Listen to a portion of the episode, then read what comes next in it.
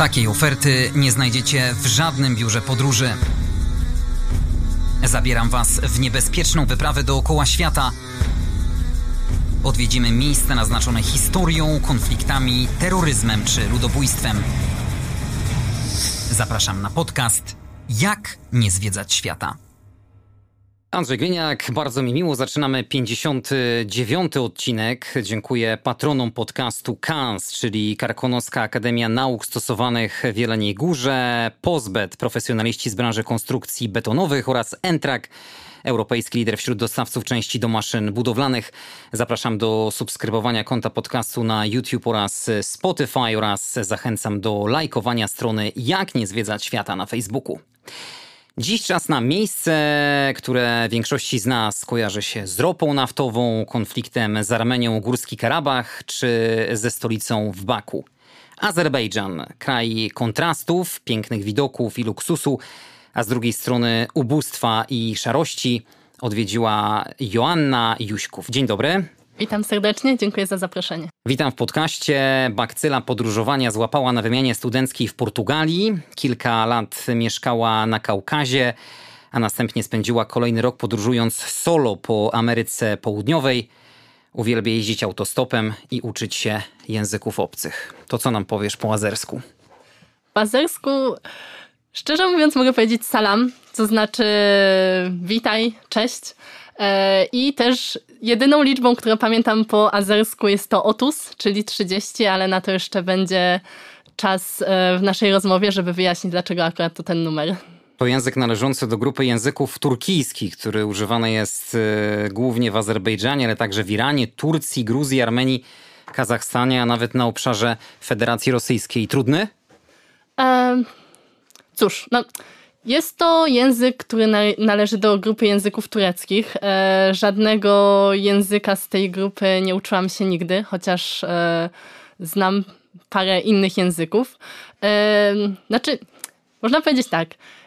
Ja mam taki zwyczaj, że przed wyjazdem do praktycznie każdego kraju, który się posługuje jakimś specyficznym językiem, próbuję nauczyć się przynajmniej kilku słów w tym właśnie języku.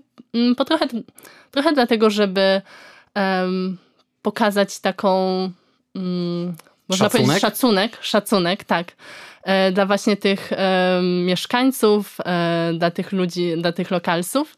E, I myślę, że taka znajomość, przynajmniej podstawowa znajomość języka, nawet jeśli to jest tylko kilka wyrażeń, to zawsze nas przybliża do jakiejś, do kultury, którą, e, której chcemy doświadczyć.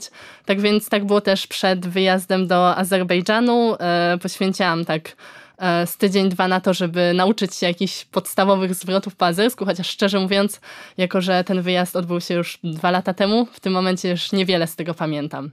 Kochasz też jeździć autostopem, ale chyba na Kaukaz to by było zbyt wymagające wyzwanie. Um, myślę, że Byłoby to do zrobienia, na pewno. Na, na pewno nie ma rzeczy niemożliwych i słyszałam o osobach, które do, do, tego dokonały. Sama osobiście jednak przyleciałam na Kaukaz e, samolotem. Też było to jeszcze w czasach COVID-u, można powiedzieć już w takiej końcówce COVID-u. E, więc e, przyjazd autostopem mógłby, mógłby być wysoce problematyczny. E, jednak po samym Kaukazie jeździłam sporo autostopem, może nie tyle po samym Azerbejdżanie, ale po Gruzji, w której miałam okazję mieszkać przez rok. I tak naprawdę większość takich podróży w wolnym czasie razem ze znajomymi odbywaliśmy właśnie autostopem, co zaowocowało mm, wieloma, ciekawy, wieloma ciekawymi znajomościami. E, i także wieloma ciekawymi doświadczeniami kulturowymi. Wiele miejsc już na całym świecie zwiedziłaś. Co było magnesem, który przyciągnął cię właśnie w te kaukaskie rejony? Ten rejon świata, właśnie Kaukaz, już interesował mnie od dłuższego czasu. Mm, myślę, że głównie ze względu na to, że jest to trochę taki tygiel kulturowy, gdzie taka kultura europejska ściera się z kulturą E, Bliskiego Wschodu, wpływami właśnie tureckimi, wpływami irańskimi. Też duże piętno na pewno na nie odcisnął też Związek Radziecki. E, I jest to też teren bardzo bogaty kulturowo-językowo, ponieważ do Kaukazu zaliczamy e, Gruzję, Armenię i Azerbejdżan, ale nie możemy też zapomnieć o wszystkich różnych e, ludach i nacjach, którzy, które mieszkają w obrębie tych krajów, a tak naprawdę nie mają własnej państwowości. Na przykład w, Gruz w samej Gruzji mamy też ludność, ludność megrelską, mamy Sfanów, na samym paśmie Kaukazów mamy też Inguszów, czy Czeczenów, czy Lezginów. I tak naprawdę wszystkie te ludy, właśnie duża część tych grup e, nadal zachowała swój własny język, swoją kulturę i nadal żyją tam po prostu pomiędzy różnymi państwami, pomiędzy Gruzją, Rosją, Armenią czy Azerbejdżanem. E, także myślę, że byłam zawsze zainteresowana, żeby, żeby to, ten teren świata bardziej zgłębić, bardziej go doświadczyć i wiedziałam, że to jest takie miejsce, gdzie chciałabym pojechać na trochę dłużej niż na tydzień czy dwa urlopu. Że jak już pojadę na Kaukaz, to e, chciałabym mieć wystarczająco czasu, żeby rzeczywiście móc go poeksplorować i móc go poczuć.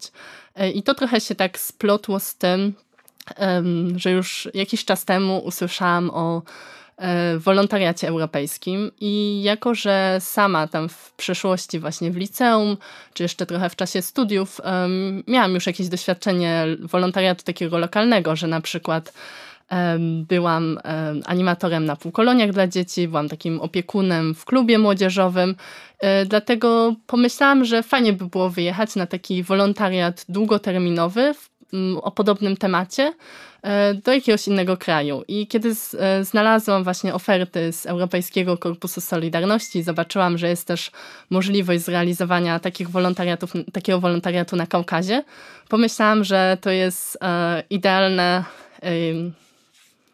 idealna szansa, która jakoś splata te moje dwa priorytety, jeśli można tak powiedzieć.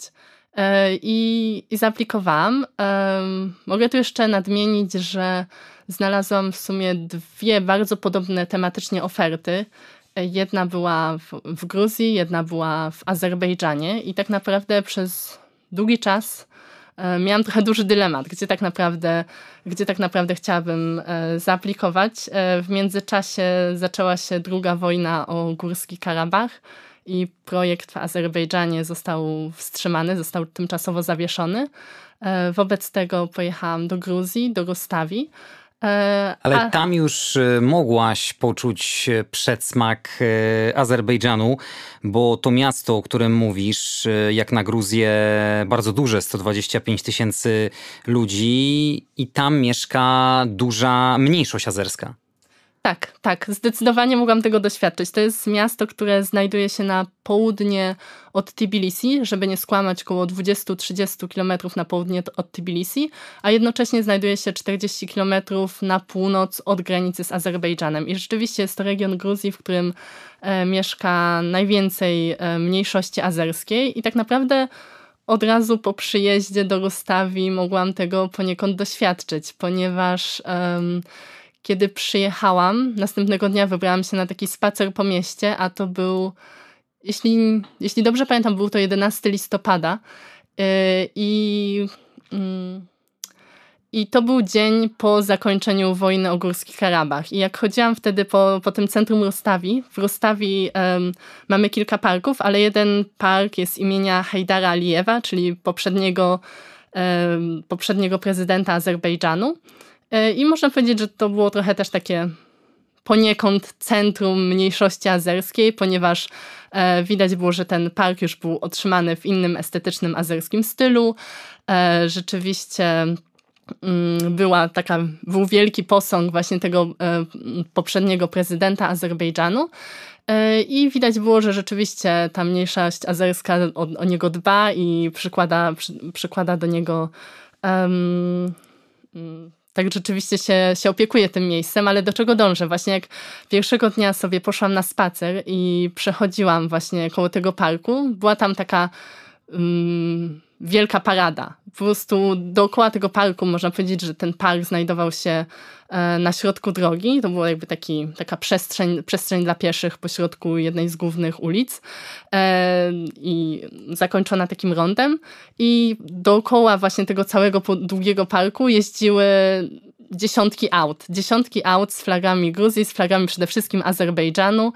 E, I na początku nie zorientowałam się o co chodzi. Myślę, że tak przez, przez moment, jak byłam e, odcięta od, od informacji, ponieważ skupiałam się na tym wyjeździe, na, na przygotowaniach do, do wolontariatu i dopiero po chwili zdałam sobie sprawę, a może nawet zapytałam kogoś po prostu, co się dzieje, a, a oni odpowiedzieli mi, że Karabach jest nasz i, i że właśnie to świętują. I można było zauważyć, że pomimo to, że jesteśmy po drugiej stronie granicy i to jest Gruzja, to jednak um, wszystko, co dzieje się na Kaukazie w pewien sposób jest splecione i to tak naprawdę, co dzieje się w jednym kraju, odbija się echem w innym. Polecałabyś e, naszym słuchaczom odwiedzić Rustawi, bo to praktycznie miasto nikomu nieznane. Znalazłem takie informacje, że to taka przemysłowa, jak na warunki, jeszcze raz mówię, gruzińskie, aglomeracja. Znaczy powiem tak, jak spotykałam Gruzinów właśnie mm, w czasie, na przykład w Tbilisi, czy w, czas, w czasie różnych właśnie podróży po Gruzji, które odbywałam w wolnym czasie, jak pytali się, co robię właściwie w Gruzji i odpowiadałam, że mieszkam w Rostawi i pracuję w Rostawi, to oni tylko tak na mnie patrzyli bez zrozumienia i pytali się, ale dlaczego? Dlaczego nie wybrałaś innego miasta? Dlaczego nie mieszkasz w Batumi? Dlaczego nie mieszkasz w Tbilisi? Dlaczego nie mieszkasz nawet w Kutaisi? Że jest tyle innych pięknych gruzińskich miast e, z bogatą tradycją, a Rustawi jest tak naprawdę miastem, które powstało w latach 40. i powstało jako takie osiedle sypialnia dla robotników, którzy zostali zatrudnieni do pracy w nowo powstałym ogromnym zakładzie metalurgicznym, z którego Rustawi słynie. E, co więcej, Rustawi jest też znane jako najbardziej zanieczyszczone miasto w Gruzji i regularnie też odbywają się tam protesty lokalnych ekologów, ponieważ e, mimo, że zakład metalurgiczny już nie działa w takim zakresie jak w czasach Związku Radzieckiego, nadal jest źródłem zanieczyszczenia wszystkich okolicznych terenów. A poza tym można powiedzieć, że Rustawi było takim miastem, które zostało zbudowane dosłownie pośrodku niczego. Nie ma tam żadnych lasów, nie ma, nie ma specjalnie dookoła zabytków. Jest, jest po prostu pustynia. Jest to miasto, które zostało wybudowane pośrodku pustyni. Jak jedziemy z Rustawi e, do Tbilisi, to po dwóch stronach drogi widzimy po prostu pustkowie, widzimy pola, widzimy, widzimy nieużytki. No to zostawiamy Rustawi bez żalu i przekraczamy Aczkolwiek chciałam Jeszcze dodać, nie? że Rustawi było takim, takim, taką ciekawą możliwością doświadczenia, myślę, takiej prawdziwej Gruzji, ponieważ e, na tym naszym wolontariacie, gdzie razem właśnie z innymi wolontariuszami pracowaliśmy z lokalną społecznością, myślę, że to było miejsce. Myślę, że mieszkając w Tbilisi nie doświadczylibyśmy Gruzji w ten sam sposób i myślę, że nie bylibyśmy też w stanie w taki sposób coś wnieść do lokalnej społeczności, ponieważ w Rustawi czasem miałam wrażenie, że jesteśmy jedynymi obcokrajowcami. I tak naprawdę jak ktokolwiek do nas zagadywał, to on wiedział, to po prostu wiedzieli, że jesteśmy z tej organizacji, bo to po prostu była jedyna organizacja w mieście, która właśnie przyjmowała obcokrajowców, jedyna organizacja, która organizowała jakieś meetingi, warsztaty, wymiany i tak dalej, więc wszyscy wiedzieli, że jesteśmy stamtąd. I z drugiej strony to była taka okazja do właśnie zanurzenia się w takim codziennym życiu, do pójścia na zwykły bazar, na zwykły sklep, nawet też zależy po prostu kto czym się interesuje, ale dla mnie myślę, że doświadczenie też takiej brutalistycznej architektury na co dzień dookoła siebie też było ciekawym e, ciekawym doświadczeniem, ponieważ dużo ludzi powiedziałoby, że Rustawie jest po prostu miastem brzydkim, ponieważ mamy głównie postsowieckie bloki albo no już popadające w ruinę budynki wybudowane w latach 40., ale z jednej strony jest to miasto z niesamowitym klimatem, e, gdzie widzimy tą wspólnotę ludzi właśnie mieszkając, zamieszkających jedne podwórko. To, w jaki sposób wygląda takie normalne życie i taka, taka gruzińska wspólnota sąsiedzka. I jak, e, jak wygląda właśnie taka, taka zwykła codzienność. I myślę, że bardzo, cie, e, bardzo ciekawe było bycie, była możliwość bycia częścią tego. Zostawmy Gruzję i przejdźmy do klub podcastu, czyli wreszcie do Azerbejdżanu. E, Pierwszym twoim przystankiem w tym państwie była stolica, czyli największe miasto na Kaukazie, ale paradoksalnie, jak mówią nawet sami Azerowie, jeśli chcesz zobaczyć prawdziwy Azerbejdżan, to na pewno nie w Baku.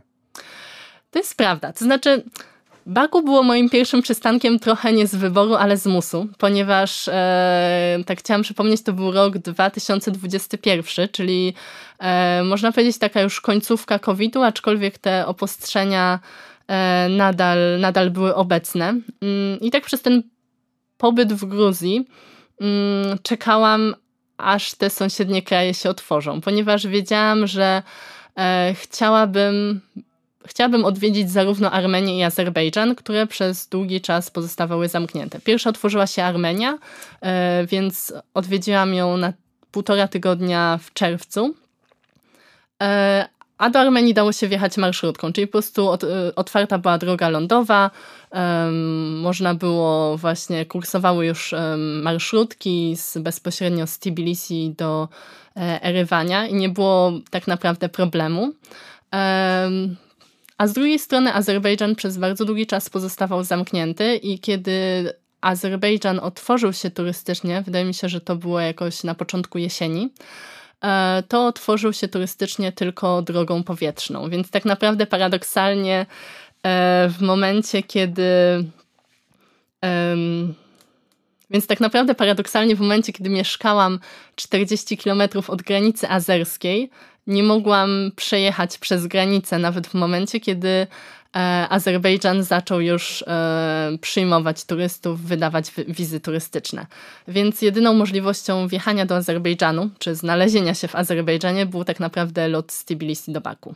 I nawet sprawdzałam tą E, tą kwestię jeszcze przed naszą rozmową i Azerbejdżan nie otworzył drogi lądowej aż do teraz, ponieważ e, można powiedzieć w normalnych czasach przedcovidowych e, kursowały marszrutki, czyli takie minibusy, kursował też pociąg z Tbilisi do Baku.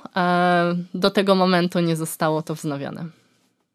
Baku to miejsce, które charakteryzuje się niesamowitym kontrastem bo obok takiej tradycyjnej zabudowy wyrastają te nowoczesne wieżowce, nawet futurystyczne budynki. Ta skrajna nędza przeplada się z niewyobrażalnym bogactwem.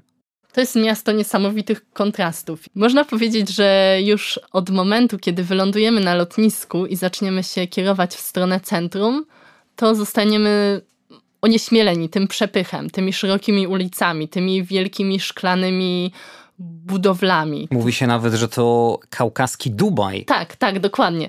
Tak naprawdę jak już jesteśmy w centrum Baku i rozejrzymy się, e, rozejrzymy się ponad brzeżu, e, to zobaczymy tak, bardzo, jakiś bardzo drogi hotel w kształcie półksiężyca. Z drugiej strony mamy centrum handlowe, całkowicie przeszklone, i które zostało w formie takiego otwierającego się kwiatu lotosu.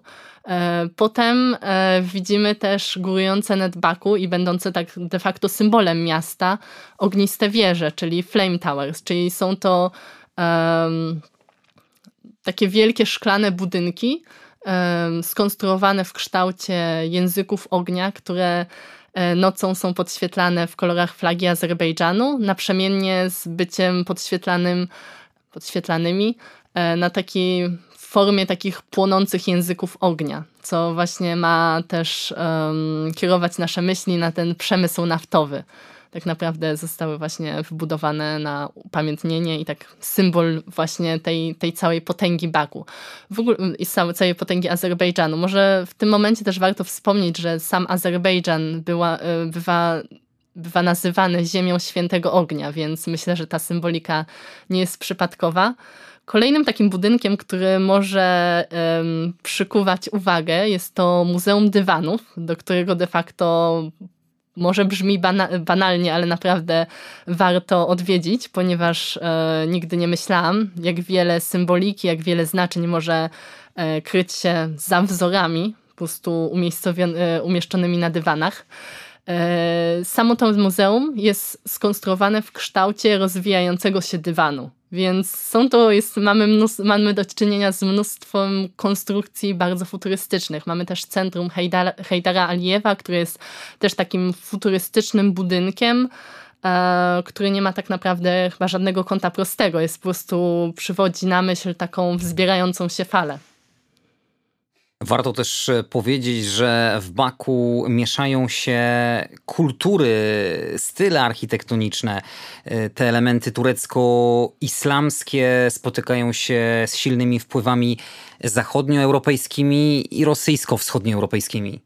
Tak, tak. Można powiedzieć, że Baku jest taką wielką mieszanką.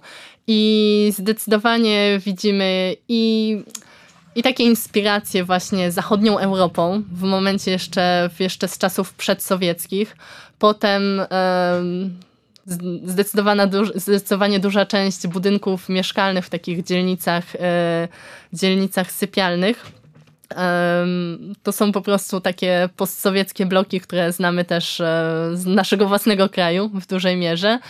A z, z kolejnej strony mamy też do czynienia z taką właśnie um, turecko-irańską estetyką, więc na przykład jeśli znajdziemy się w jakimś ogrodzie w centrum miasta, to będzie to ogród pełen przepychu, ogród niesam, za, z, zaprojektowany z niesamowitym smakiem, e, z fontannami, z mozaikami, z drzewami, krzewami przystrzyżonymi w wymyślne, fantazyjne kształty.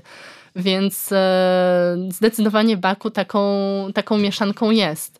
E, mamy dużo budynków nowoczesnych, a z drugiej strony w samym centrum mamy też Stare Miasto i Sheher, gdzie znajdziemy Pałac Szachów, gdzie znajdziemy Dziewiczą Wieżę, gdzie znajdziemy małe uliczki, wąskie uliczki, sklepy z dywanami. E, I też jest taki jeden aspekt, który zawsze będzie mi się kojarzył z Baku, ponieważ e, byłam tam w ciągu jesieni i to był sezon na granaty. I świeżo wyciskany sok z granatu sprzedawany na rogu każdej ulicy, który kosztował 2 złote na przeliczenie. Więc to było coś niesamowitego. To był, to był smak, który zawsze będzie mi się kojarzył z Azerbejdżanem. Czyli wcale tak źle w tym Baku nie jest, a wręcz przeciwnie, bo z tego co mówisz, to nie, nie, znie, nie, nie zniechęciłaś mnie, a wręcz przeciwnie, zachęciłaś do tego, żeby odwiedzić stolicę Azerbejdżanu. Znaczy tak, no myślę, że zawsze będziemy mieć e, inne doświadczenie odwiedzając miejsce jako turysta, tak? No bo e, też nie możemy zapominać, że ja w tym Azerbejdżanie spędziłam dwa tygodnie, które były dwoma tygodniami pełnymi dość intensywnego podróżowania, gdzie chciałam tych e, na pewno w pewien sposób doświadczyć tych miejsc, które odwiedzałam, a z drugiej strony na pewno miałam pewien plan, pewien, pewną listę miejsc, które chcę zobaczyć, więc E, zdecydowanie, mm, zdecydowanie, jeśli mieszkamy przez jakiś, przez dłuższy czas w pewnym miejscu, to widzimy je od zupełnie innej strony i to myślę, że jest to, czego doświadczałam w Gruzji, że Gruzja jest nie mogę teraz przeskoczyć do Gruzji? Czy trochę tak? Zrobimy wyjątek. Zrobimy wyjątek. że Gruzja jest rzeczywiście mm, kolorowa, pełna historii, pełna niesamowitych widoków, pełna niesamowitej gościnności i bardzo otwartych ludzi, ale ma też ogromne problemy społeczne. Jest duży problem z bezrobociem, z brakiem perspektyw dla młodych ludzi.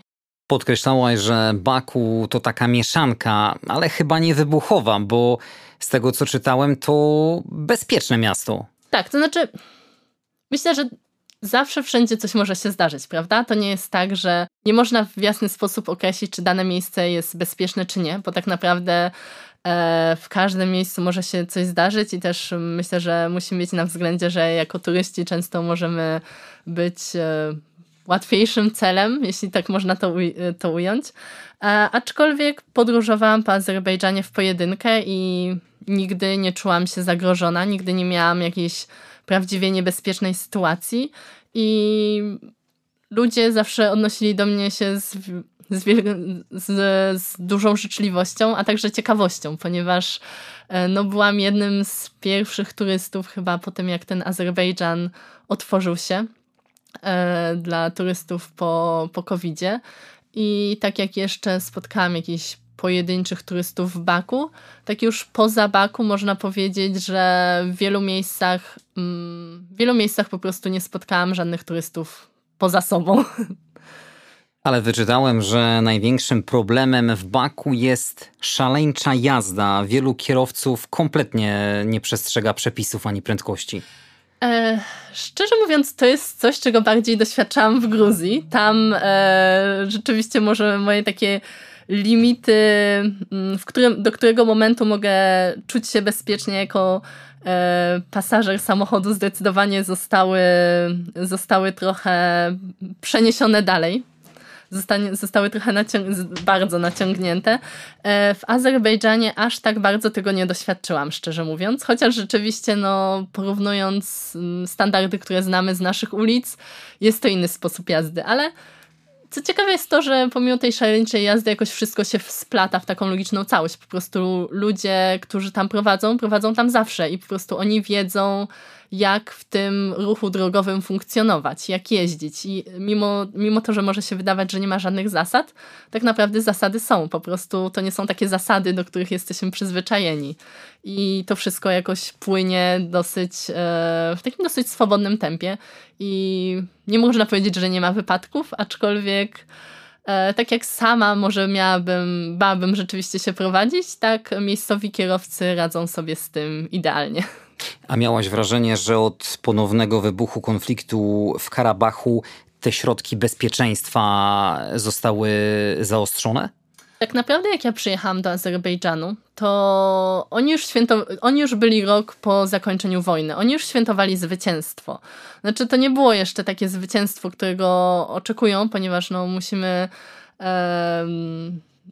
pamiętać o tym, że nadal część e, Arcachu, czy Górs e, Górskiego Karabachu pozostaje pod kontrolą Armenii, aczkolwiek um, będąc w Azerbejdżanie możemy spotkać się z ogromną propagandą wojny i propagandą zwycięstwa. Także dla nich e, wygląda tak, tak że oni już wygrali, że oni już panują nad e, całym całym terenem Karabachu i to jest tak naprawdę kwestia czasu, kiedy to się ziści. Um, Jakichś dodatkowych, um, dodatkowych środków bezpieczeństwa nie zauważyłam. Bardziej, szczerze mówiąc, bardziej będąc um, w Armenii wcześniej. Widziałam, szczególnie będąc na przykład w regionie Tatew, e, widziałam bardzo dużo wojskowych, bardzo dużo wozów policyjnych, e, policyjnych, wozów wojskowych. E, rzeczywiście bardzo, bardzo dużo wozów militarnych. a w Azerbejdżanie nie było nie było to tak zauważalne, ponieważ to tak naprawdę mm, no oni byli po stronie zwycięskiej. Oni już jakby nie mieli potrzeby, żeby się bać o swoje bezpieczeństwo, ale co ciekawe, zauważam tam ogromną propagandę wojny, którą tak naprawdę dostajemy w twarz już w momencie, kiedy lądujemy na lotnisku, ponieważ, ponieważ pierwszą rzeczą, którą zauważymy wychodząc z lotniska, jest taki ogromny baner z napisem Karabach Azerbejdżandyr, czyli Karabach należy do Azerbejdżanu. E, tak naprawdę e, na wszystkich ulicach znajdziemy, wszystkie ulice są obwieszone azerskimi flagami i także symbolem takiego kolorowego kwiata, storczyka, który na początku błędnie przyjęłam za um, za taki symbol, e, za pomocą którego Azerbejdżan chce promować swoją turystykę. Pomyślałam, że to jest po prostu symbol państwa, symbol Azerbejdżanu. Jak pytałam się o to właśnie w jakichś właśnie sklepikach z pamiątkami, e, to mówili, że to jest po prostu taki kwiat, który jest, e, rośnie tylko w górskim Karabachu jest właśnie symbolem górskiego Karabachu. I na początku myślałam, że to jest po prostu tak taka niewinna pamiątka, taki, taki symbol, za, za pomocą którego chcą e, promować swoje państwo. E, czego się dowiedziałam później, to że tak naprawdę ten kwiat E, zwany Haliburbur. Jest e, storczykiem, który występuje endemicznie, głównie na te terenie Górskiego Karabachu i Azerowie przyjęli go jako symbol zwycięstwa nad Armenią, czyli po prostu kiedy oni go umieszczali na wszystkich proporcjach, na jakichś przypinkach, na biżuterii, po prostu malowali go na ścianach budynków, to był symbol zwycięstwa, to był symbol, za, którym, za pomocą którego chcieli powiedzieć Karabach jest nasz. I dochodziło nawet do tego, kiedy, że kiedy w Azerbejdżanie wchodzisz do sklepu mm, kupić wodę mineralną, to nawet na tej butelce z wodą masz hasło Karabach Azerbejdżandyr i pod spodem dopis, dopisek smak zwycięstwa, taste of victory, więc e, nawet pijąc wodę nie zapominasz o tym, żeby wypić za zwycięstwo Azerbejdżanu. Powiedzmy naszym słuchaczom, że konflikt w Górskim Karabachu ciągnie się już od ponad 30 lat. W zależności od okresu ma różną intensywność. Z całą mocą ponownie eskalował we wrześniu 2020 roku. Wybuchła tak zwana druga wojna azersko-ormiańska o Górski Karabach trwała kilka tygodni, zginęło ponad 5 tysięcy osób. Jak zrodził się ten konflikt? Armenia zajęła w latach 90. tereny Górskiego Karabachu, a także tak zwaną strefę buforową. Międzynarodowa społeczność e, nie uznała tej aneksji. Mm, w listopadzie 2020 weszło w życie porozumienie, które kończyło działania zbrojne. Azerbejdżan odzyskał terytoria strefy buforowej oraz część Górskiego Karabachu. Tak, można powiedzieć, że działania zbrojne na dużą skalę zostały rzeczywiście Bo zakończone. Cały czas tak, cały czas między są... Azerbejdżanem mm. i Armenią trwa wojna. Tak, to znaczy de facto. Te granice są zamknięte. Granice są zamknięte już od poprzedniej wojny, e, już od czasów e, pierwszej wojny o Górski Karabach, e, kiedy to Armenia zajęła właśnie cały teren Górskiego Karabachu, także z, region, z, przygranicznymi, z przygranicznymi regionami Azerbejdżanu.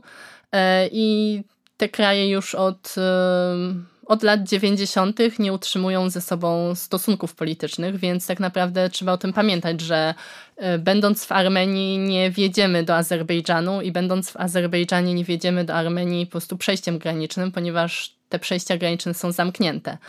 E, to jest też taka kwestia, um, można powiedzieć, o którą trochę się obawiam, planując, planując wjechać do Azerbejdżanu, będąc trzy miesiące wcześniej, cztery miesiące wcześniej tak naprawdę w Armenii, ponieważ dużo się naczytałam o tym e, właśnie w internecie, że jak będziesz miała pieczątkę właśnie z Armenii, to tak naprawdę później będzie ciężko wjechać do Azerbejdżanu, bo im się na pewno to nie spodoba.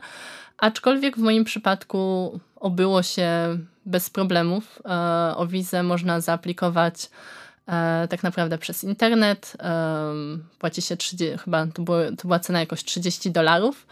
E, I przy aplikacji wizowej wypełnia się taki formularz. Jednym z, jednym z pytań zawartych w formularzu jest to, czy, czy wjechałeś wcześniej na, temat, na teren e, Górskiego Karabachu. Więc w momencie, gdybym odpowiedziała twierdząco, to byłoby jasne, że E, wjechałam poprzednio od strony ormiańskiej, co Azerowie uznaliby za bezprawne naruszenie swoich granic, więc e, w tym momencie myślę, że od, od, dostałabym jasną odmowę. E, co do tego nie mam żadnych wątpliwości, a w momencie, kiedy no, nie odwiedziłam nigdy Górskiego Karabachu, nie miałam żadnego problemu z wjazdem do Azerbejdżanu tylko przez to, że byłam wcześniej w Armenii. Nawet już, już będąc jakby na kontroli granicznej, po prostu pani e, oficer e, spojrzała i patrzy, o, byłaś w Armenii. I zanim jeszcze, i zapytała, o, w jakim celu? I zanim zdążyłam jeszcze skonstruować odpowiedź, to ona, a, pewnie w celu turystycznym, prawda? Więc e, wszystko, co, mm, wszystko, co mi zostało, tylko potwierdzić to. Ta nienawiść między tymi krajami jest y, ogromna. Końca tego konfliktu nie widać. Sytuacja choćby sprzed kilku miesięcy, kiedy to Azerbejdżan podjął decyzję o wycofaniu swoich sportowców y, z Mistrzostw Europy w ponoszeniu ciężarów, które odbywały się w stolicy Armenii, w Erywaniu, a podłożem tej decyzji był incydent z ceremonii otwarcia imprezy, podczas której doszło do spalenia flagi Azerbejdżanu. Czuć w samym Azerbejdżanie ten stosunek negatywny do Ormian? Zdecydowanie czuć Już teraz konflikt. pytam o mhm. rozmowy z samymi Azerami.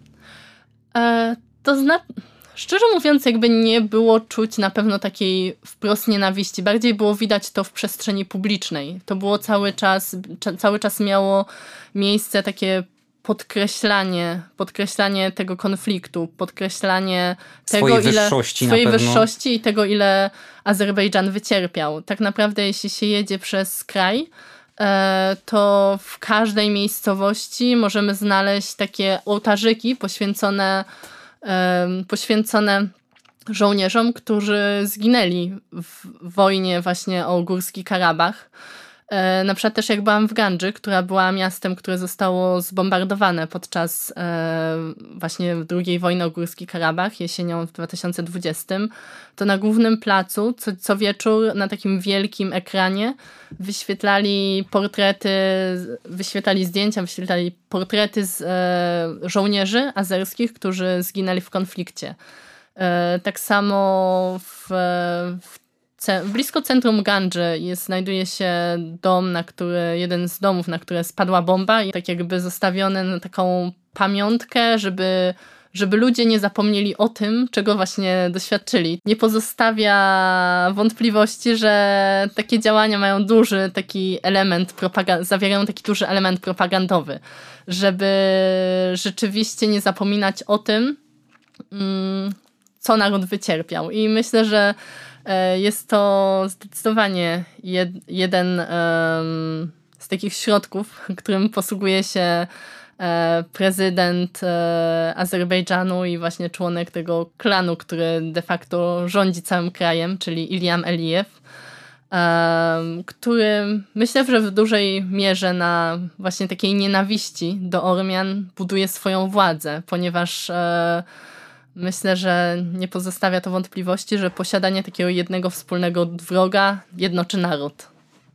A ja myślę, że w tych wszystkich sporach idealnie pasuje to powiedzenie dwie strony medalu, bo e, w Armenii z pewnością narracja tego konfliktu jest diametralnie inna. Zdecydowanie będąc w Armenii też czuć. E, znaczy, nastrój jest inny, prawda? Ponieważ Armenia przegrała tą ostatnią wojnę, więc bardziej czuć taki żal, taki ból i o ile nie ma takiej manifestacji, wo manifestacji wojny obecnej w przestrzeni publicznej, tak, tak naprawdę bardzo ją czuć, e, rozmawiając z ludźmi. W takich zwykłych rozmowach czuć ten ból, czuć ten, ten żal i takie poczucie niesprawiedliwości, prawda? Ponieważ Azerbejdżan wygrał tą wojnę w dużej mierze dzięki wsparciu, wsparciu Turcji, a z kolei Armenia była w tej wojnie sama. To nie była wojna równa. To nie była wojna równych szans. Zostawiamy na razie przynajmniej konflikt y, azersko-ormiański, opuszczamy Baku i teraz przenosimy się do magicznej krainy. Poznajemy prawdziwe oblicze Azerbejdżanu. Kuba. Tak nazywa się miasto, które odwiedziłaś po stolicy Azerbejdżanu i które jest y, tak naprawdę zupełnym przeciwieństwem Baku.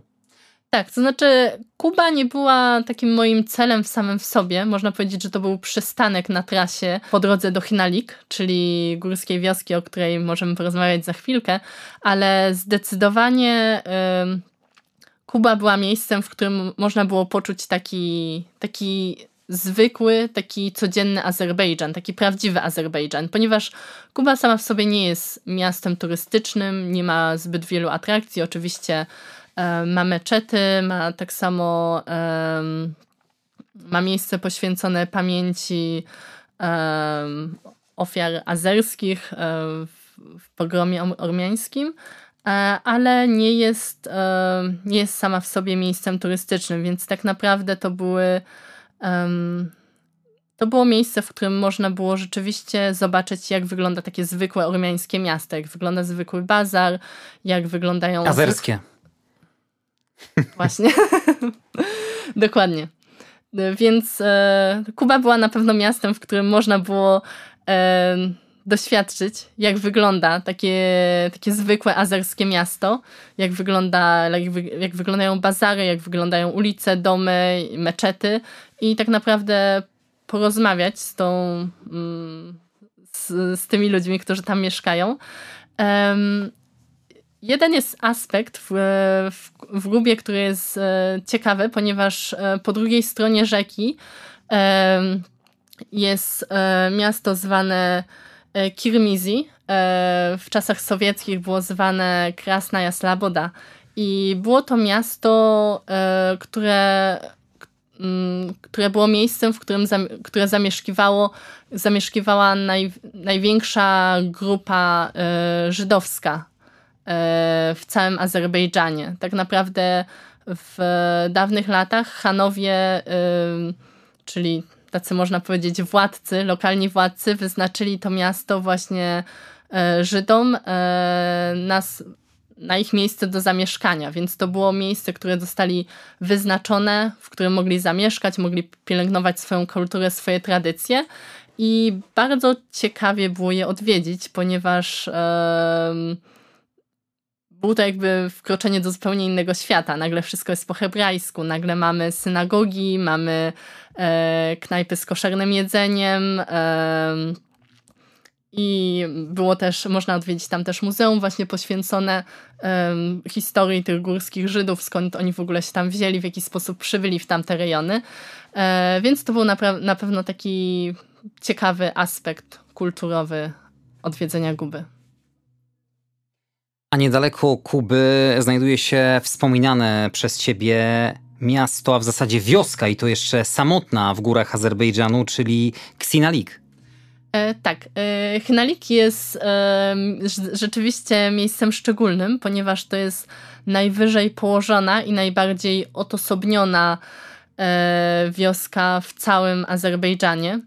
I jest ukryta już w górach Kaukazu, i też ludzie ją zamieszkujący to są właśnie ludzie należący, pochodzący z tych kaukaskich plemion. Jest to E, grupa etniczna, która nadal e, posługuje się swoim własnym językiem, właśnie językiem Hynalik, który nie jest podobny do azerskiego, właśnie należy do grupy języków e, Kaukazu, nie jest spokrewniony z azerskim i pielęgnują swoje zwyczaje, swoją kulturę. Także mówią po azersku, ponieważ z uwagi, że mieszkają w Azerbejdżanie, uczą się go jako drugiego języka, ale nie jest to ich język ojczysty. E, sama wioseczka jest niesamowicie malownicza, jest otoczona ośnieżonymi szczytami gór e, i w całości jest zbudowana tak naprawdę z materiału kamiennego. E, jest, tak naprawdę wznosi się na, na wzgórzu i jest miejscem niesamowicie malowniczym i to było też ciekawe miejsce, w którym można było zaobserwować, jak wygląda takie codzienne życie w takim miejscu. No ciekawe jest to, że osadnictwo w tym rejonie tego wzgórza mogło się zacząć nawet 5000 lat temu i przez zdecydowaną większość tego czasu ludność tej wioski żyła w całkowicie izolacji od reszty świata. Droga do wspomnianej już Kuby zajmowała nawet kilka dni pieszej wędrówki. To prawda. E, droga piesza musiała zająć co najmniej kilka dni. W tym momencie prowadzi tam droga utwardzona, więc możemy tam dojechać samochodem, chociaż zdecydowanie auto offroadowe jest wskazane do, do tego celu. E, ale rzeczywiście w, w czasach, kiedy zanim cywilizacja zdążyła dotrzeć do Hynalik, e, było to miejsce zupełnie odcięte od, od reszty kraju i również dzięki temu byli w stanie zachować swoją tożsamość, swój język i swoją kulturę. Tak naprawdę myślę, że mieszkając w takim miejscu byli mniej podatni na, na wpływy kultury azerskiej. A jako ciekawostkę też można powiedzieć, że mieszkańcy tej wioski uważają się za bezpośrednich potomków Noego. I lokalne legendy głoszą, że część populacji uchroniła się przed zagładą tego biblijnego potopu i późniejszymi trzęsieniami ziemi właśnie na szczycie wzgórza i potem tam założyli tą wioskę. To jest szczerze mówiąc ciekawe, ponieważ e, ja historię, e, związek z Azerbejdżanu z historią Noego odkryłam bardziej będąc e, w Nachiczewaniu, e, do którego możemy przenieść się nieco, nieco później, mm, ponieważ e, Nachiczewań jest regionem Azerbejdżanu, który jest eksklawą, czyli jest to część Azerbejdżanu, tak naprawdę niepołączona z resztą państwa drogą lądową, ponieważ oddziela graniczy z Armenią, graniczy z Turcją i graniczy z Iranem. Sama nazwa Nachiczewań pochodzi od, e, od słów miejsce zejścia i zarówno Ormianie, jak i Azerowie, ponieważ w przeszłości to, ten teren był zamieszkiwany zarówno przez Ormian, jako przez Azerów, wierzą, że to było miejsce, gdzie, do którego Noe zszedł po potopie, ponieważ według Ormian jego arka zatrzymała się na E, wznoszącej się niedaleko, ale obecnie po stronie tureckiej górze Ararat, która de facto jest też świętą górą Ormian. E, Ormianie wierzą, że to właśnie, tam właśnie zatrzymała się, się Arka Noego i stamtąd zszedł. E, z kolei według w narracji azerskiej jest to góra Ilandach, która znajduje się na terenie dzisiejszego Nachiczewania. E, I jest to góra, która na samym szczycie posiada takie delikatne, takie dość mocne wżłobienie. I e, według mieszkańców Nachiczewania właśnie to jest, to jest dowód na to, że na, tym, na tej właśnie górze zatrzymała się arka, ponieważ to ona wyżłobiła e, niejako, zatrzymując się na tej górze, to właśnie wcięcie. E, tak więc mamy, mamy podobne, podobne, podobną narrację, narrację ze strony ormiańskiej, ze strony azerskiej. I co ciekawe, na terenie Nachiczewania znajduje się grób Noego. E, mamy tam mauzoleum, e, które obecnie jest odnowione, ponieważ zostało od, odnowione na początku XXI wieku, aczkolwiek tam właśnie utrzymują Azerowie, że spoczywa sam Noe, ten właśnie biblijny Noe.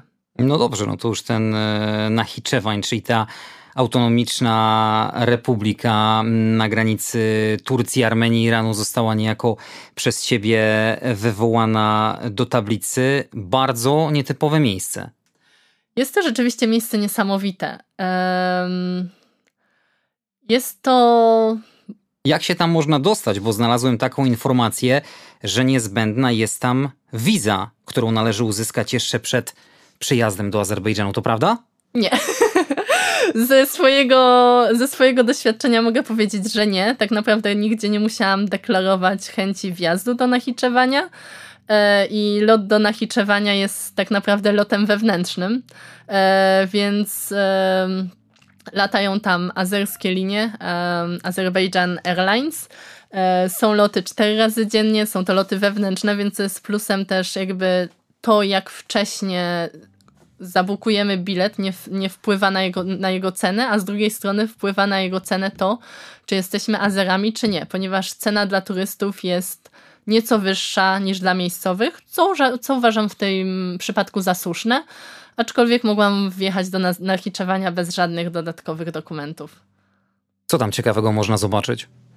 Ojej, szczerze mówiąc, e, na samym początku, planując podróż do Azerbejdżanu, nie myślałam o tym, że pojadę na, na Hiczewania.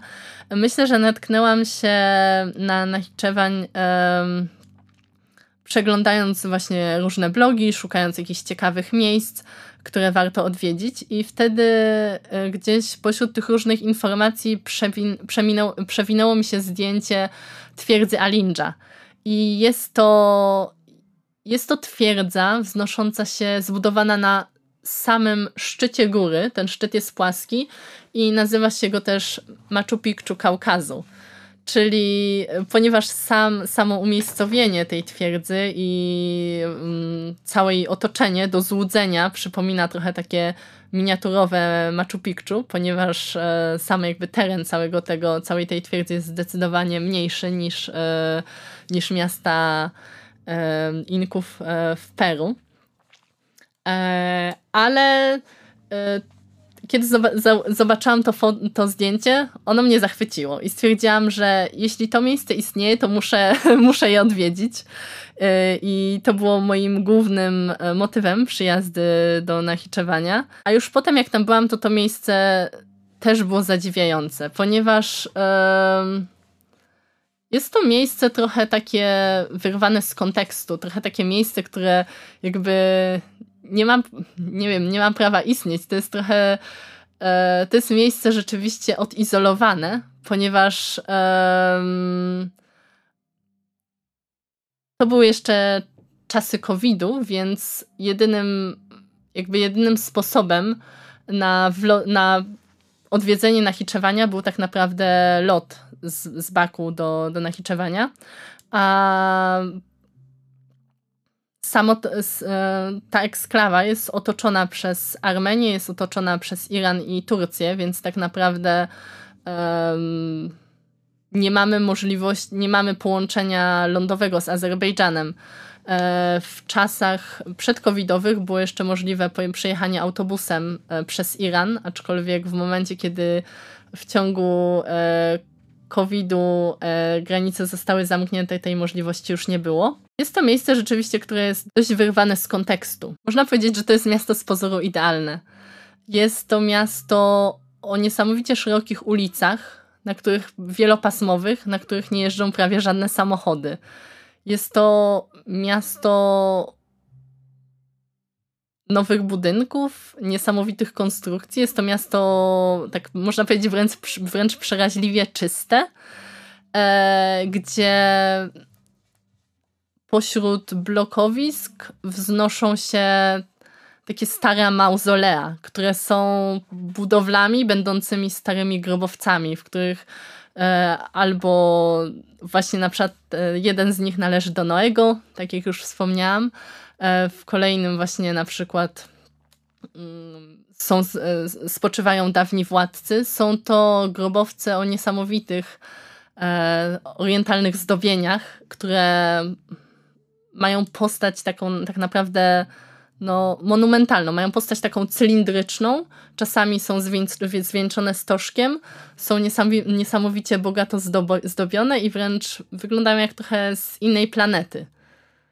E, więc tak naprawdę sam mój przyjazd do Nachiczewania e, mam wrażenie, że był czymś trochę nieoczekiwanym, niespotykanym, ponieważ e, chodząc po pierwszego dnia po centrum miasta, postanowiłam też wejść do jednego lokalnego muzeum. E, I, I to było dosyć ciekawe doświadczenie, ponieważ tak jak byłam już w wielu miejscach, które nie uchodzą za miejsca typowe turystyczne, typowo turystyczne, tak naprawdę pierwszy raz um, spotkałam się z takim poruszeniem, spowodowane moim, spowodowanym e, moim wejściem, ponieważ e, wydaje się, że zbiegli się wszyscy pracownicy tego muzeum i e, myślę, że bardzo prawdopodobne, że byłam jedynym turystą odwiedzającym to miejsce właśnie tego dnia. E, I przydzielili mi mo mojego osobistego przewodnika, a e, a, tak, a kolejna osoba zapytała, czy taka, wydaje mi się, że, że to mogło być właśnie um, taka kus, kustoszka muzeum, zapytała się, czy mam coś przeciwko, jak podczas mojej wizyty oni będą robić zdjęcia. Więc ja chodziłam po tym muzeum z moim prywatnym przewodnikiem, a ktoś chodził za nami i, i robił zdjęcia tego, jak ja oglądam właśnie te dywany w, muzeu, w muzeum, te różne artefakty, a właśnie gdzieś tam jeszcze z tyłu tam mieliśmy kolejną widownię w w postaci innych pracowników muzeum. Więc e, na pewno to jest miejsce, gdzie mm, przyjeżdżając jako turysta e, jest się z kolei atrakcją dla miejscowych, ponieważ niewiele osób to miejsce odwiedza. I tak jak też z kolei to przekłada się na to, że tak jak prawie w całym Azerbejdżanie bez problemu um, mogłam porozumieć się po rosyjsku, to w, tak naprawdę można powiedzieć w 90% e, jakichś sytuacji, w których musiałam się w jakimś języku porozumieć, był to język rosyjski. Tak na, w Nachiczewaniu często był z tym problem i było sporo ludzi, którzy mówili tylko po azersku i wtedy już zostawał mi tylko tłumacz Google. No to teraz e, z Nachiczewania zabieramy naszych słuchaczy do jednego z najpiękniejszych miast e, u podnóży gór Wielkiego Kaukazu w północno-zachodniej części Azerbejdżanu. Miasto, które słynie z pięknej przyrody, miejsc historycznych i produkcji jedwabiu, czyli Szeki. Szeki, tak dokładnie. Szeki było miastem, które było moim kolejnym przystankiem na trasie. Tak naprawdę wybrałam się tam zaraz po Hnalik. Um, I... Jedno z najstarszych miast Azerbejdżanu. Tak, jest to jedno, jedno z najstarszych miast Azerbejdżanu. Jest to miasto, które znajdowało, znajdowało się na jedwabnym szlaku. E, I jest to miasto o bogatej historii. Tak naprawdę całe centrum miasta znalazło się na liście UNESCO. E, można tam też podziwiać karawanseraje, czyli to były takie, można powiedzieć, domy dla podróżnych, w których zatrzymywali się kupcy podróżujący jedwabnym szlakiem, a w obecnym czasie większość tych budynków jest przerobionych na ekskluzywne hotele. Jest też um, pałac szekijskich Hanów, który jest budowlą niezwykłą, ponieważ jest to budynek, który został zbudowany bez użycia jakiego. Jest to budynek drewniany, który został zbudowany bez użycia jakiego, ani jednego, bez użycia gwoździ. I cały, można powiedzieć, jest taką trochę układanką. E, posiada niesamowite, niesamowicie wielkie, kolorowe witraże, które są stworzone metodą e, typową dla szeki, zwaną szebekę. E, I tworzenie tych witraży też następuje bez użycia jakiegokolwiek spoiwa. Po prostu kawałeczki drewna są przycinane idealnie tam z dokładnością do milimetra i tak samo przycinane są e, fragmenty szkła i całość jest składana w taką, można powiedzieć, ogromną układankę. E, jest to niesamowity kuncz, jest to, jest to pewno, pewne rzemiosło, które nadal istnieje w Szeki, chociaż wiadomo, e, powoli zamiera, po, po, no, powoli ci, ci mistrzowie wymierają i nie tak dużo ludzi młodych jest e, w tym momencie zainteresowanych e, kontynuacją. Właśnie w Starym Mieście można było odwiedzić taki, taki warsztat właśnie Szebekę, gdzie e, pan zajmujący się właśnie tą techniką mówił, że to jest tradycja przekazywana z pokolenia na pokolenie, ale w tym momencie jego synowie już nie są zainteresowani kontynuacją tej, tej tradycji zajmowania się tym rzemiosłem. E, Szeki też jest miastem, które słynie z produkcji jedwabiu i rzeczywiście e, jest tam Znajduje się tam fabryka, gdzie można kupić właśnie jedwabne szale po cenie detalicznej, e, po cenie hurtowej. E, I jest to naprawdę na pewno fajna okazja, żeby przywieźć sobie z Azerbejdżanu coś, co jest um, rzeczywiście produktem lokalnym, a nie jakąś jakby z, zwykłą um, zwykłą pamiątką, czy kolejnym magnesem, czy, czy kolejną figurką.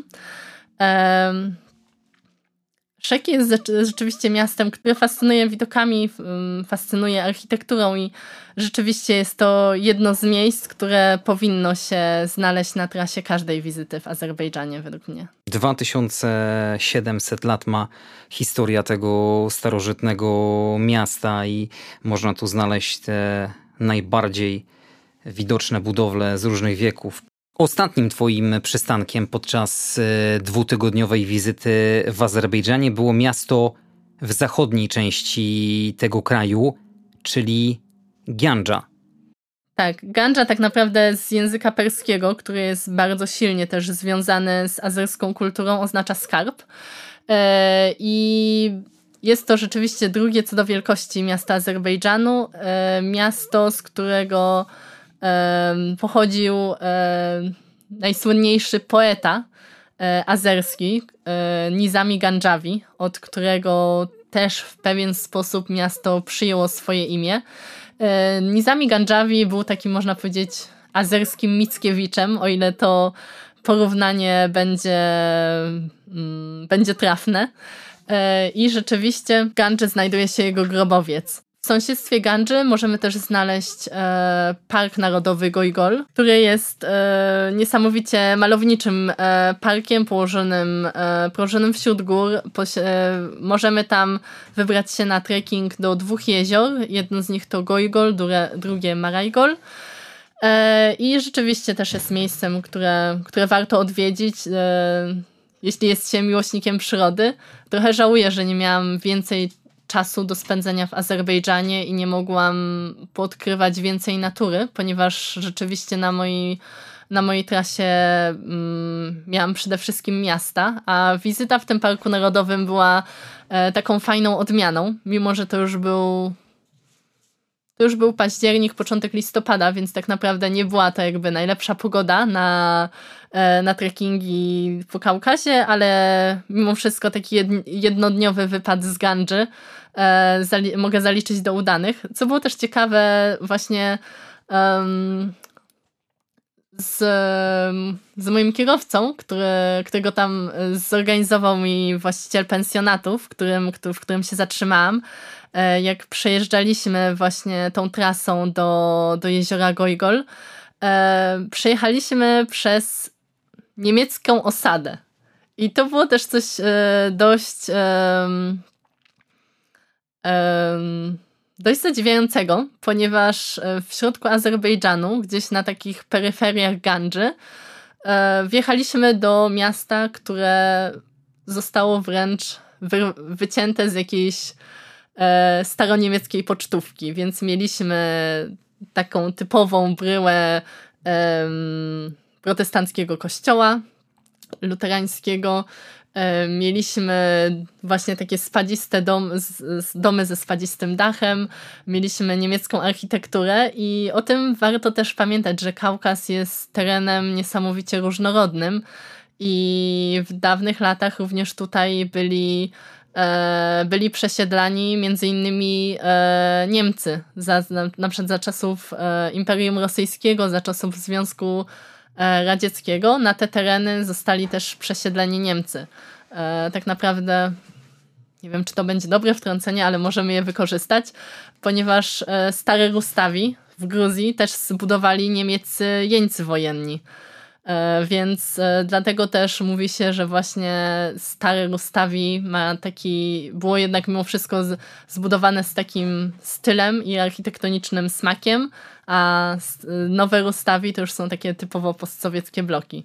Więc e, nawet na Kaukazie możemy znaleźć wiele stylów architekt architektonicznych, których moglibyśmy się zupełnie nie spodziewać. W tej niemieckiej wiosce tak naprawdę Niemcy już nie mieszkają, aczkolwiek jeśli jak jak tak przeszliśmy się jej ulicami, e, bo, bo bardzo prosiłam, tak jeszcze, jeśli jeszcze mamy czas, to chciałabym e, trochę poeksplorować, to rzeczywiście na takich starych szyldach domów mogliśmy jeszcze znaleźć niemieckie napisy, e, może mogliśmy jeszcze znaleźć właśnie jakieś niemieckie nazwiska, aczkolwiek w tym momencie ta wioska całkowicie już jest zamieszkana przez Azerów.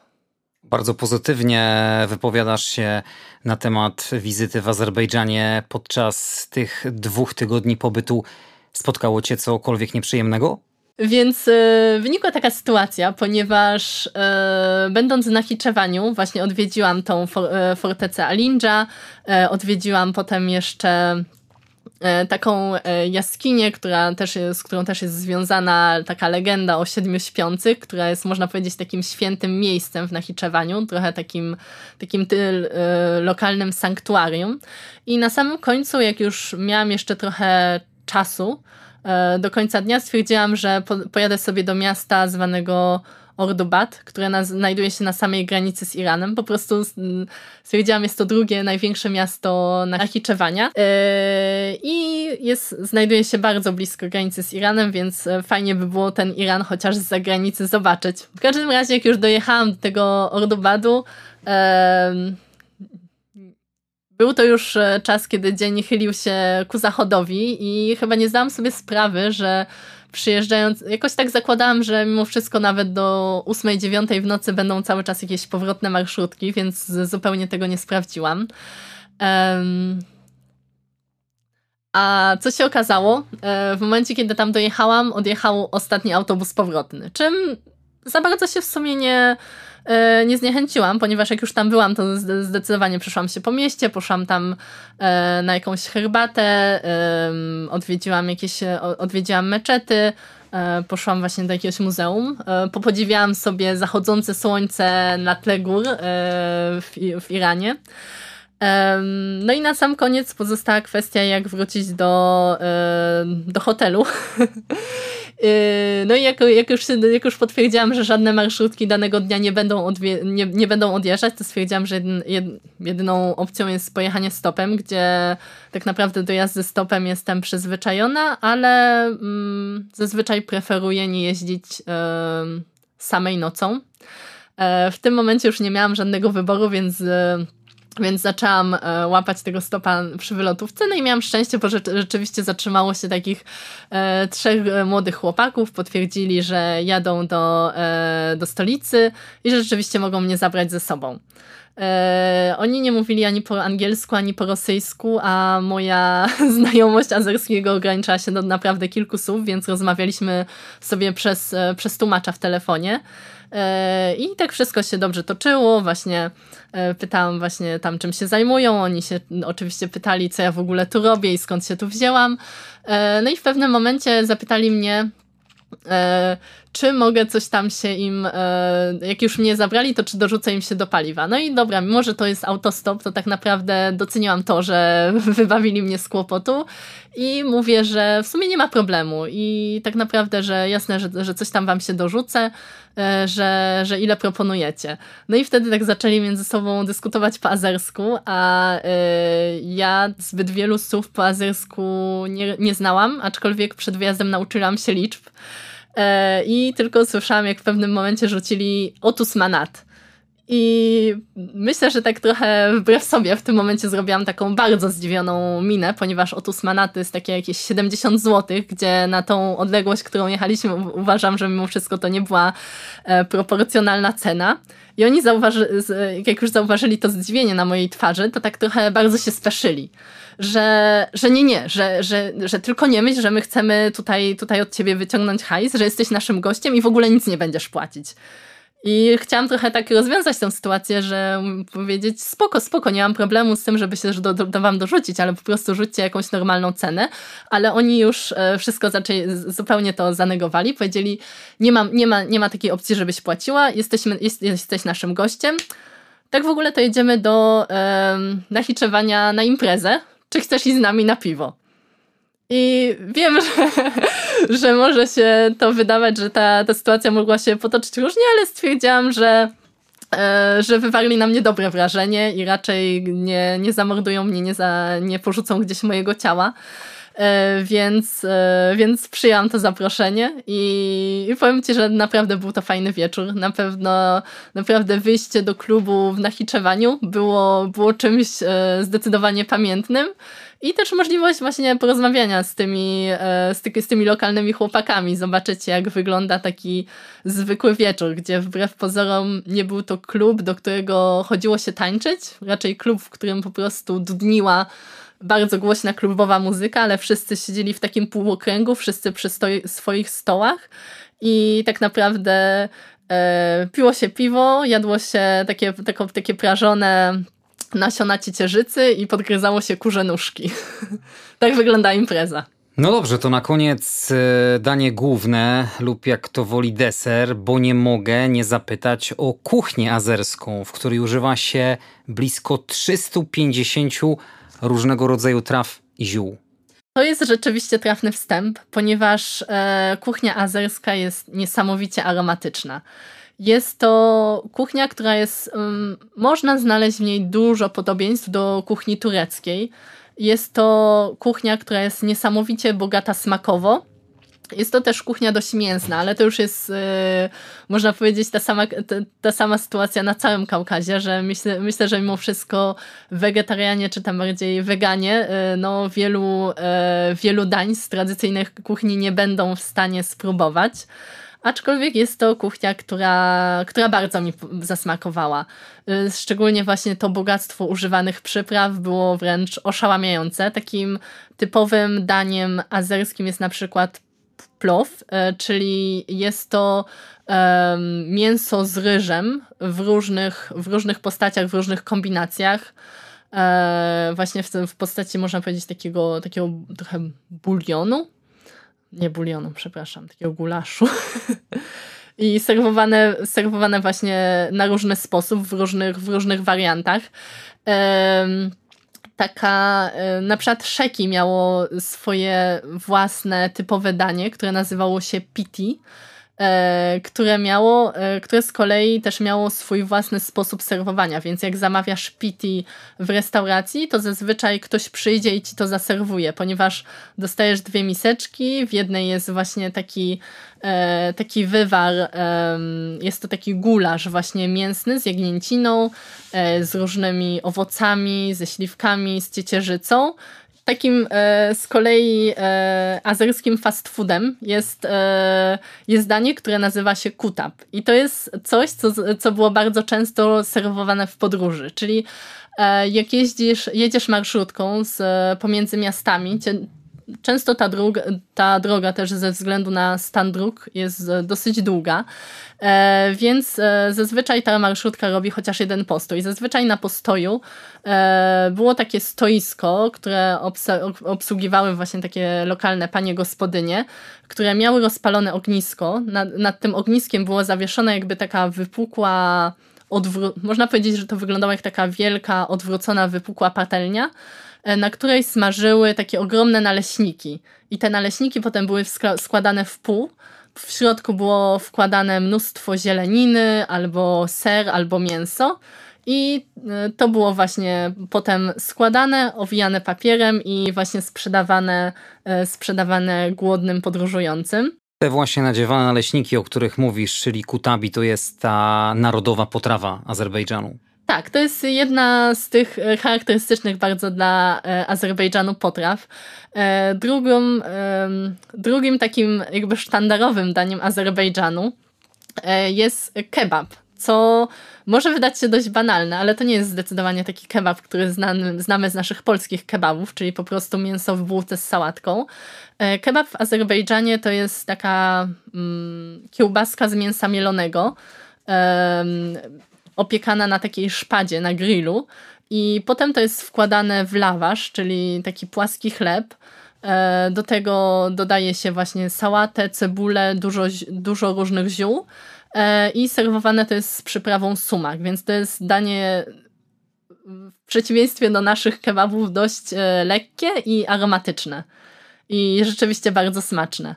Poza tym mamy dużo takich e, kojarzonych z Turcją słodyczy, więc mamy baklawę, mamy wszędzie dużo rzeczywiście tej e, baklawy którą możemy spotkać zawsze w formie deseru i też możemy z, oczekiwać, że w, każdym, w każdej restauracji, do której pójdziemy, będziemy też uraczeni herbatą, ponieważ... No właśnie, trzeba coś popić, a to najpopularniejszy tak. napój w Azerbejdżanie. Tak, tak. Herbata rzeczywiście, herbatę serwuje się wszędzie eee, i tak naprawdę nawet wchodząc do jakichś małych sklepików, rozmawiając, e, rozmawiając e, ze sprzedawcą. Możemy, możemy spodziewać się takiego spontanicznego zaproszenia na herbatę, też spotykając jakichś Azerów w drodze. Na przykład miałam taką sytuację, że po prostu podróżowałam marszrutką i ktoś się jakby zainteresował, o, co co tu robisz, skąd jesteś? I właśnie na takim jednym z postojów marszrutki zostałam zaproszona e, przez właśnie takich, e, taką grupę lokalsów na herbatę, więc e, herbata jest e, naprawdę nieodłącznym e, elementem takiej azerskiej gościnności i często Często na przykład jeśli jemy w restauracji, dostaniemy ją jakby gratis do dania. Po prostu to jest, można powiedzieć, taki deser. I jest e, serwowana w takich, e, w takich maleńkich szklaneczkach e, z kostkami cukru. Więc to jest to coś, co też może już e, nie jest zbyt nam bliskie w Polsce, ale właśnie słodzi się E, cukrem porcjowanym, porcjowanym w kostkach. No to na zdrowie, bo już z tego wszystkiego Asia zgłodniałem. Idziemy coś zjeść, ale już na sam koniec. Ile musiałaś wydać? Szczerze mówiąc, nigdy nie robiłam takiego podliczenia. Mm, nigdy nie zrobiłam podliczenia takich całkowitych kosztów. Myślę, że to też e, zależy. Znaczy, każdy ma inny standard podróżowania, prawda? Więc nie można powiedzieć, że ta podróż będzie kosztowała tyle, tak, będzie miała taką cenę lub inną, bo tak naprawdę to zależy od takich indywidualnych preferencji. Myślę, że porównując dla Polaków Azerbejdżan, mo można powiedzieć, że jest nadal dość przystępny cenowo e, i takie noclegi mogłam spokojnie znaleźć za jakieś 40-50 zł za noc. E, oczywiście były to noclegi bez większych wygód. Zazwyczaj e, no w Baku to były hostele, właśnie w jakichś takich mniejszych miejscowościach to były takie jakieś lokalne pensjonaty. E, jedzenie też, też nie należy do, do dużych wydatków. Zdecydowanie możemy spodziewać się cen niższych w Polsce, aczkolwiek ciężko mi powiedzieć, bo wobec na przykład inflacji, którą mamy u siebie, ciężko mi powiedzieć, jak zmieniła się sytuacja w Azerbejdżanie przez ostatnie dwa lata. E, aczkolwiek z tego, co pamiętam, były to zawsze takie ceny bardzo, bardzo przystępne, które nie nadwyrężą zbytnio naszego portfela. Też podróż takimi lokalnymi minibusami, marszrutkami, jest to coś, co mm, gdzie równie możemy, również możemy e, oczekiwać cen niższych niż w Polsce. Myślę, że jakby najbardziej kosztowną częścią tej podróży był, był rzeczywiście przy, była wycieczka do e, Nachi, Nachiczewania. E, była, była, była, właśnie ta podróż do Nachiczewania, bo tutaj wchodziły koszty lotów, gdzie to był koszt, jeśli dobrze pamiętam, tak co najmniej 200 zł w jedną stronę. E, potem na miejscu no już nie było takich za bardzo tanich miejsc noclegowych ani pensjonatów, ponieważ jak już, e, jak już wspomniałam, nie jest to miejsce typowo turystyczne, więc już zostały takie zwykłe hotele. E, I tak samo ciężej już było tam, tam poruszać się komunikacją publiczną. Aczkolwiek myślę, że Azerbejdżan jest ogólnie rzecz biorąc destynacją, która nie nadwyręży portfela przeciętnego Polaka. Więc... I płacimy manatem, czyli azerską walutą. Tak, płacimy manatem. E, manaty warto mieć przy sobie, warto je wypłacić lub wymienić, e, ponieważ nie znajdziemy zbyt wielu miejsc poza Baku. My, myślę, że nawet w samym Baku nie w każdym miejscu zapłacimy kartą, na pewno są, są, jest wiele miejsc, w których kartą zapłacimy, aczkolwiek w wielu miejsc nie powinniśmy oczekiwać e, płatności kartą. Tak jak już w Polsce trochę się odzwyczaiłam od noszenia gotówki przy sobie, ponieważ jest wiele miejsc, gdzie wręcz nawet nie zapłacimy gotówką. E, a w Azerbejdżanie jednak tą gotówkę lepiej przy sobie mieć. Więc to jest coś, co, na co zdecydowanie warto zwrócić uwagę. Asia, dziękuję bardzo za wizytę, za opowieść o Azerbejdżanie. Joanna Juśków była gościem podcastu Jak nie zwiedzać świata. Dziękuję bardzo. A my zapraszamy tradycyjnie do subskrybowania konta na YouTube oraz Spotify, lajkowania strony Jak nie zwiedzać świata na Facebooku. Tam z pewnością ukażą się ciekawe zdjęcia Joanny z wizyty w Azerbejdżanie. My zapraszamy na kolejny odcinek podcastu Dziś dziękujemy. Wszystkiego dobrego. Pozdrawiam. Andrzej Gliniak. Do usłyszenia.